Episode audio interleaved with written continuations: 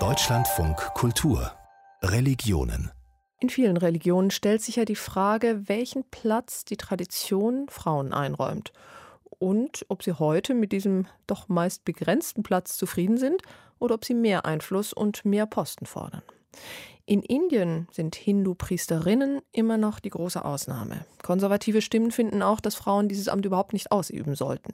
Aber zumindest in einigen Bundesstaaten sind Priesterinnen zugelassen, sofern sie entsprechende Ausbildung und Kenntnisse der Heiligen Schriften vorweisen können.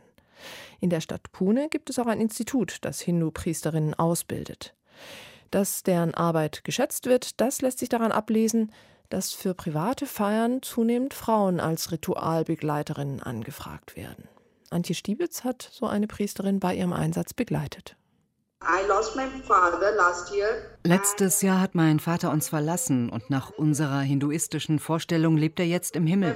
Auf dem Bildschirm ist nur das Gesicht von Manisha Podar sichtbar. Sie erklärt, dass Hindus daran glauben, dass sich die Seele eines Verstorbenen zunächst noch ein Jahr lang auf der Erde aufhält. Heute feiert die Familie eine Varsha Shraddha, eine Art Ahnenritual, um an den Verstorbenen zu denken. Das Ritual findet zu Hause bei den Podars statt, in der Stadt Pimpri. Über Videokonferenz ist die Priesterin Manisha Shete aus der rund 15 Kilometer entfernten Stadt Pune zugeschaltet. Die Corona-Pandemie macht eine gemeinsame Feier vor Ort unmöglich. Uh, Lasst mich euch meinen Vater zeigen. Hier ist das Foto von ihm. Die Tochter des Verstorbenen hält das Bild ihres Vaters vor die Kamera. Dann gibt sie den Blick auf einen niedrigen Tisch frei, neben dem drei Teller mit Ritualgegenständen stehen, darunter Reisbälle, Palmblätter und ein Messingbecher mit Wasser.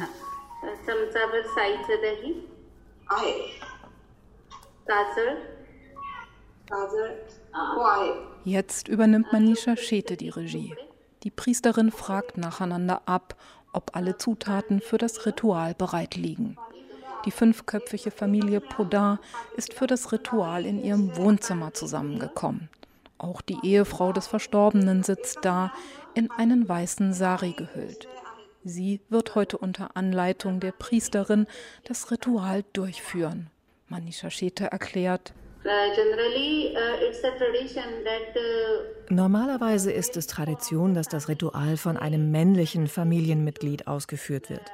Aber unsere Tradition, unser Institut, stärkt Frauen darin, es durchzuführen, wenn sie das wollen.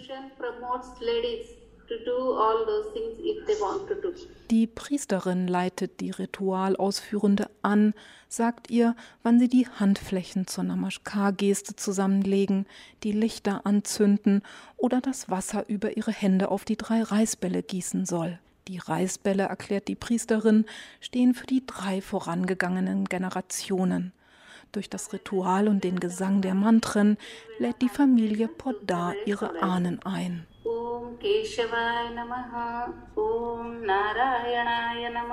Manisha Shete arbeitet seit 16 Jahren als Hindu-Priesterin. Ihre Ausbildung hat sie in Pune am Jnana Prabodhini Institut abgelegt. Ein Institut, das sich unter anderem für Ausbildung, Forschung und die Stärkung von Frauen einsetzt. Momentan arbeitet es mit 35 Priesterinnen zusammen. In ganz Indien gibt es rund 7000 Priesterinnen. In den letzten Jahren, erklärt Manisha Shete, habe ihr Institut eine Veränderung erlebt. Wenn jemand vor 10 oder 15 Jahren einen Priester brauchte, bestanden die Menschen darauf, dass es ein Mann ist. Aber seit sechs oder acht Jahren wollen sie ausdrücklich Priesterinnen. Insbesondere in den Großstädten und in der indischen Diaspora steige die Nachfrage nach Priesterinnen. Für die Menschen, die in Dörfern und kleinen Städten lebten, sei eine hinduistische Priesterin aber noch immer unvorstellbar. Gegenwind, so Manisha Shete, bekämen die Frauen vor allem von ihren männlichen Berufskollegen.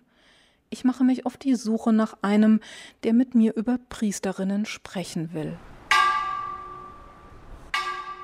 Im Hanuman-Tempel am Connaught Place in Neu-Delhi ist es ungewöhnlich ruhig.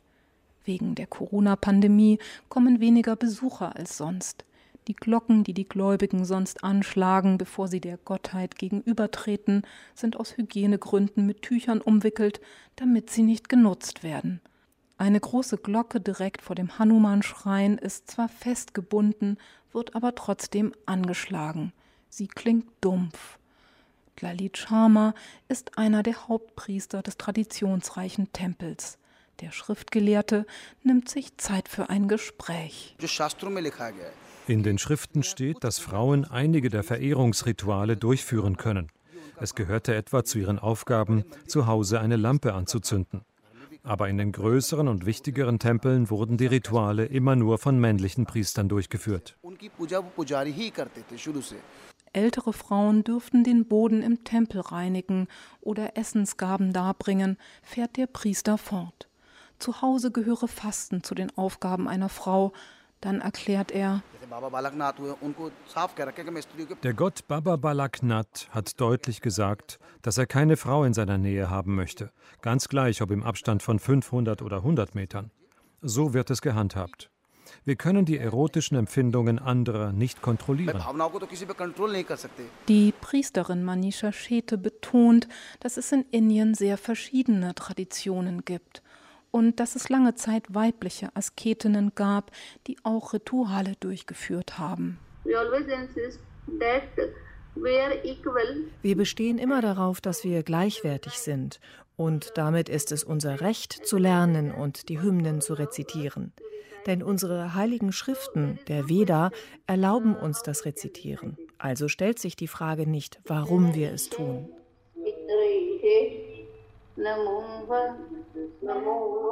Manisha Shete rezitiert Mantren, die Familie Podar wiederholt sie. Die herbeigerufenen Ahnen werden mit Opfergaben verehrt, beispielsweise mit Blumen, Pflanzensamen und den Blättern der heiligen Tulsi-Pflanze. So werde den Ahnen für alles gedankt, was sie getan haben, erklärt Manisha Shete. Mit ihren präzisen Anleitungen führt die Priesterin durch die Zeremonie und beendet sie nach eineinhalb Stunden mit einem letzten Mantra.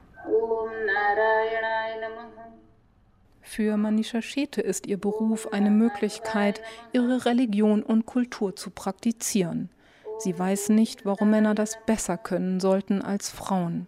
Familie Podar jedenfalls bedankt sich überschwänglich bei der Priesterin.